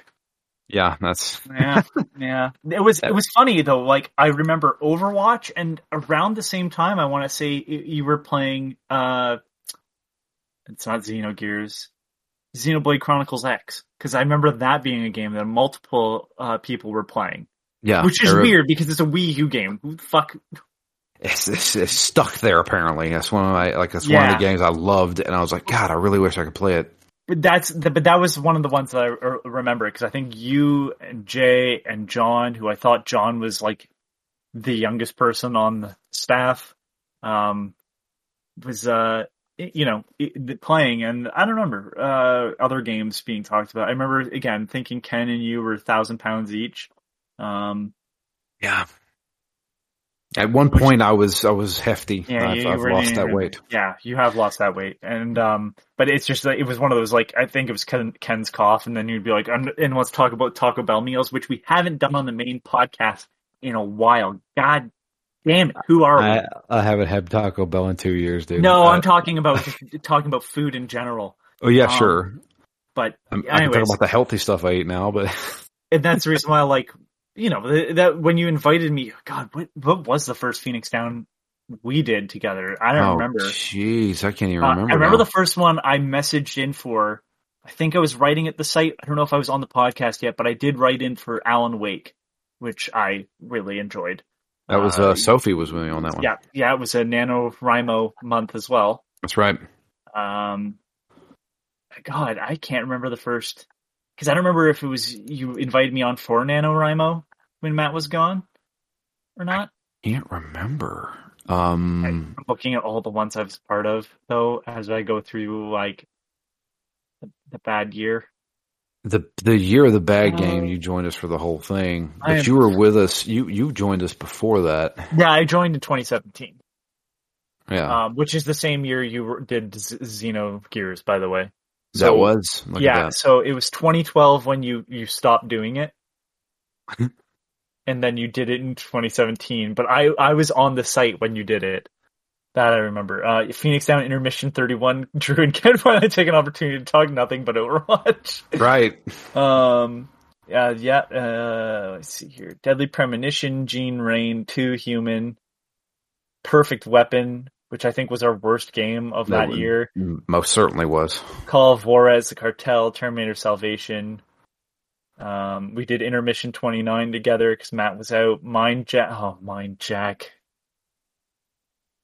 Oh, Mind Jack. Bound by Flame, which was a fun time. Uh, oh, yeah, we did Intermission 27 where we shit on Naughty Dog for an hour and a half. Oh God. Uh, Duke Nukem Forever. Eat Lead. The first one was Sonic 06. uh intermission 26 where we talk about bad video game movies uh oh my god no it was no our first bad game was uh, unearthed trail of Ibn Battuta That's right. And Then I was we did- thinking this is going to be a fun time. and oh, then we did and then we did dark and that's when things started to go downhill Yeah. dark i i I love you know the poorly implemented stealth segments of an action game that but an entire game Yeah. Oh God. secret service we decide the president isn't worth taking a bullet for in this game Oh, Uh, man. Damnation. We feel pretty damned in the steampunk shooter Damnation point one. We don't finish it, but we're finished with it. um, Haze, guns, drugs, and unnecessary war. Fun for the whole family. Haze point one. We bring death to Montel Williams. I don't even get that reference now. What the fuck did he say? Um. Uh, quiet man. We couldn't hear this game. We couldn't see it either. Uh, Man, we had some zingers. Uh, I did Red Dead Redemption with you. Yes, right. We did Red Dead Redemption. Um, maybe that was the first one. Was that the first one? No, Radiant Historia. I think I was going to join you with uh, join with uh, Dead Space Two, Alan Wake. I definitely that might. Be, I think. Oh my god! I think uh, that might be the first one I did. Red Dead. Red Dead. Um, Huh. let's see. Uh, oh, and it was just you and me that did Red Dead. I Yeah, forgot that was that was Matt- NaNoWriMo. Oh my god, that was. I'm really glad we did that one though. That's the thing. Like, so No, Red Dead was great. I I think I'm. I already I think discussed it in the main chat, but um, I I said to uh Ken, I don't really want to do new games next year. I'm just gonna play through old stuff so I can write reviews about it. Okay. because there's a lot of like independent stuff that gets skipped over, and So you're talking about as- stuff that probably in the past five to ten years? I'm gonna try. Okay.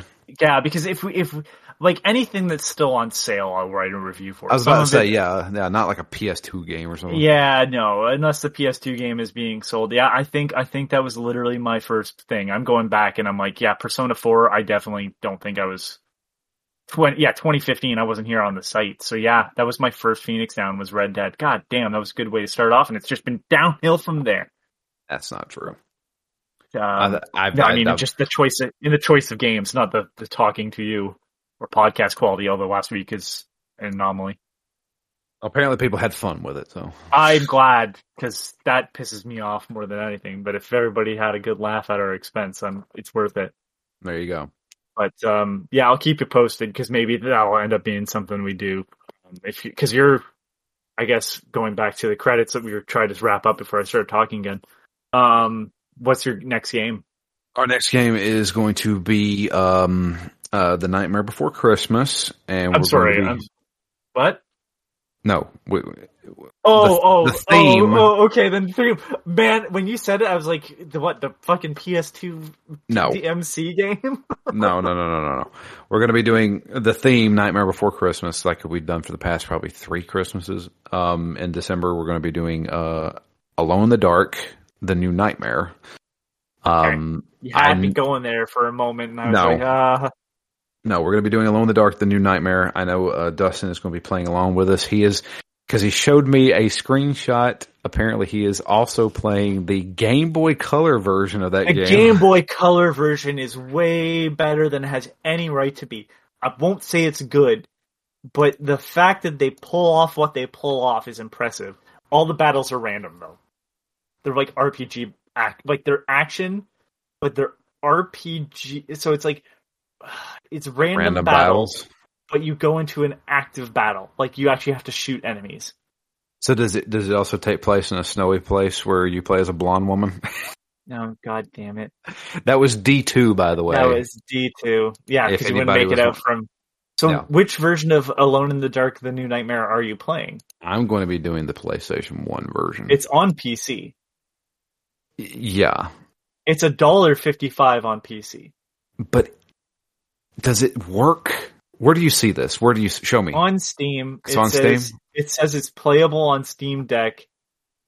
Um, Is it controller enabled? it, it- you let me fucking read for five seconds. I was, um, Steam version does not work. Do not buy the Steam version. Buy the fixed playable version on GOG. So it's on GOG.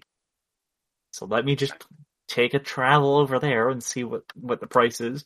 Um, there's also the only reason why I ask is because there's a PS2 and a PS1 version. So the PS2 version was only released in Europe. Really? Yes. So I have that on my PlayStation 3. Uh, oh, it was released on Dreamcast as well, which I'm assuming the PlayStation version, is, PS2 version is based off of. Correct. Okay, it is a dollar fifty nine on GOG. Okay. Uh, controller support. Uh, Can you see any reviews on GOG? Uh, yeah, let me scroll down. Um, Because three three out this, of three out of five stars, three out of five stars, four out of five stars, four out of five stars, five out of five stars. does anybody say it's unplayable? Uh, flawed. Bought this a long time ago for a fiver, but it isn't worth it. The game is all right graphically, and it's okay in puzzles and monsters. But the most awful thing of uh, enemies respawn, ammos do, does not. Okay, great. Something to look forward to then. Uh, almost as good as RE1, but not four out of five stars. Sure, overused genre. I mean, technically, one star on it. Disappointed me, two out of five stars, but it is playable. Um, So what's the Steam version? Is it just not It- is it so, so so so the Steam version. So this happens with a lot of stuff. Um, you you watch Mandalore Gaming, right? yeah. Yeah, some of the things he will talk about at the beginning of his videos do not buy the Steam version. If you go to the Steam page, you'll just find a bunch of people complaining about why doesn't this work?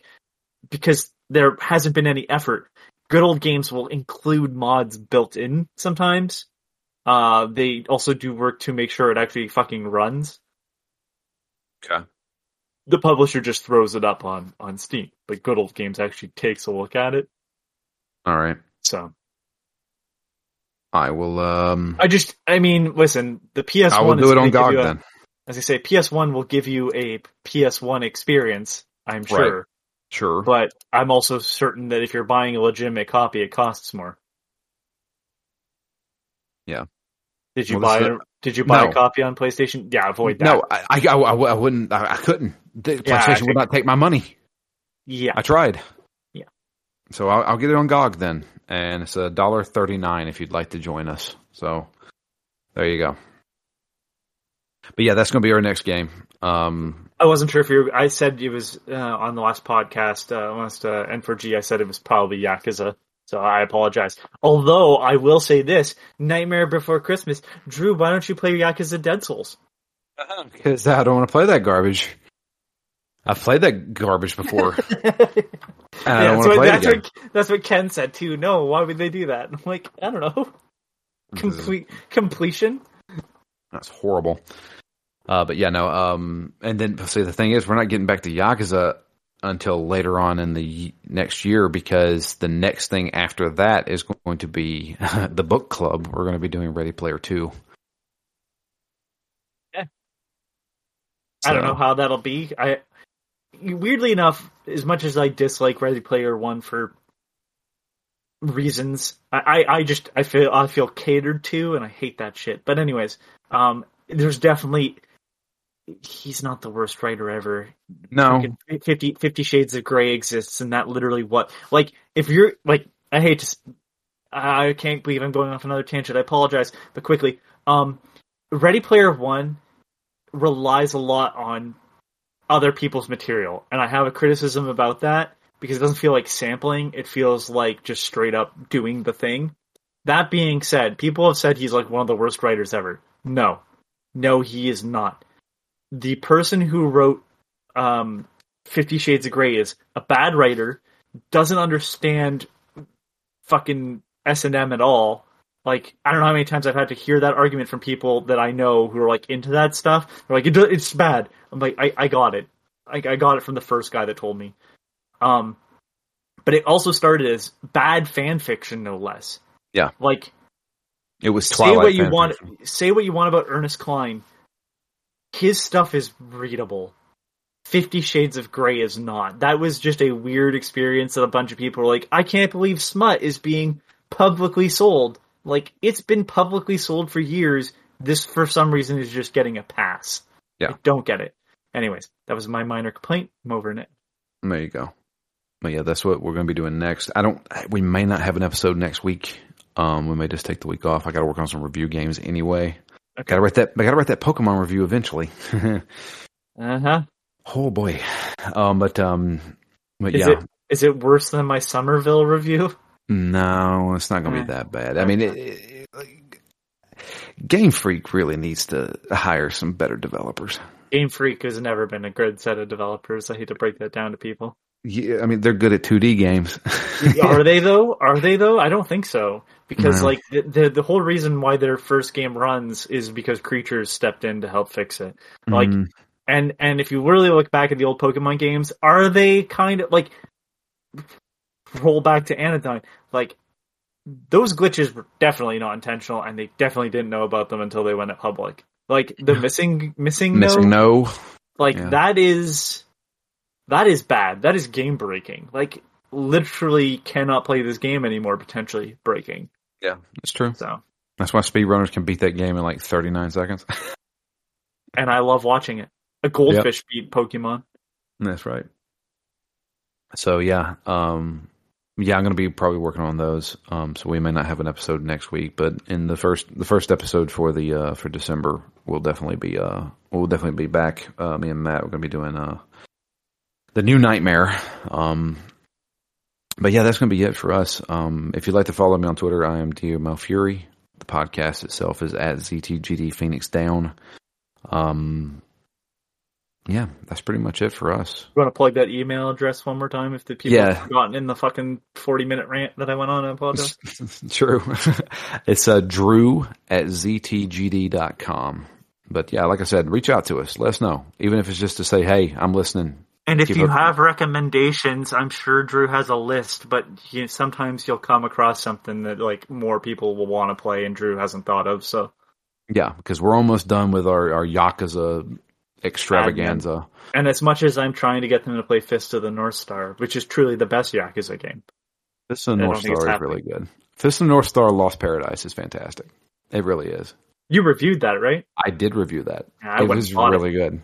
It was really good. Um, but yeah, um, I don't know what our theme is next year. I know Matt said he had some ideas and he has not. Return, Return of the Bad Game. F, uh, no, I would. I would totally do that, but I forgot I have J JRPGs again. the- see, that's the thing. Get a whole We do four games. we do four games in a year. Yeah, that's the thing. Is like I I say just bite the bullet and do your Xenosaga so Jay will be quiet. What what else is he going to get you to do after that? Xenoblade? Those are too recent. mm, I, I don't I don't know. I don't know. We'll, we'll figure it out. But uh, but yeah, that's going to be it for us. Um, thank you all for listening. Uh, and uh, until next time, I am Drew. I'm Anthony. and we are out of here. You guys have a great week, and we'll be back probably in two weeks with the beginning of Alone in the Dark, the new nightmare.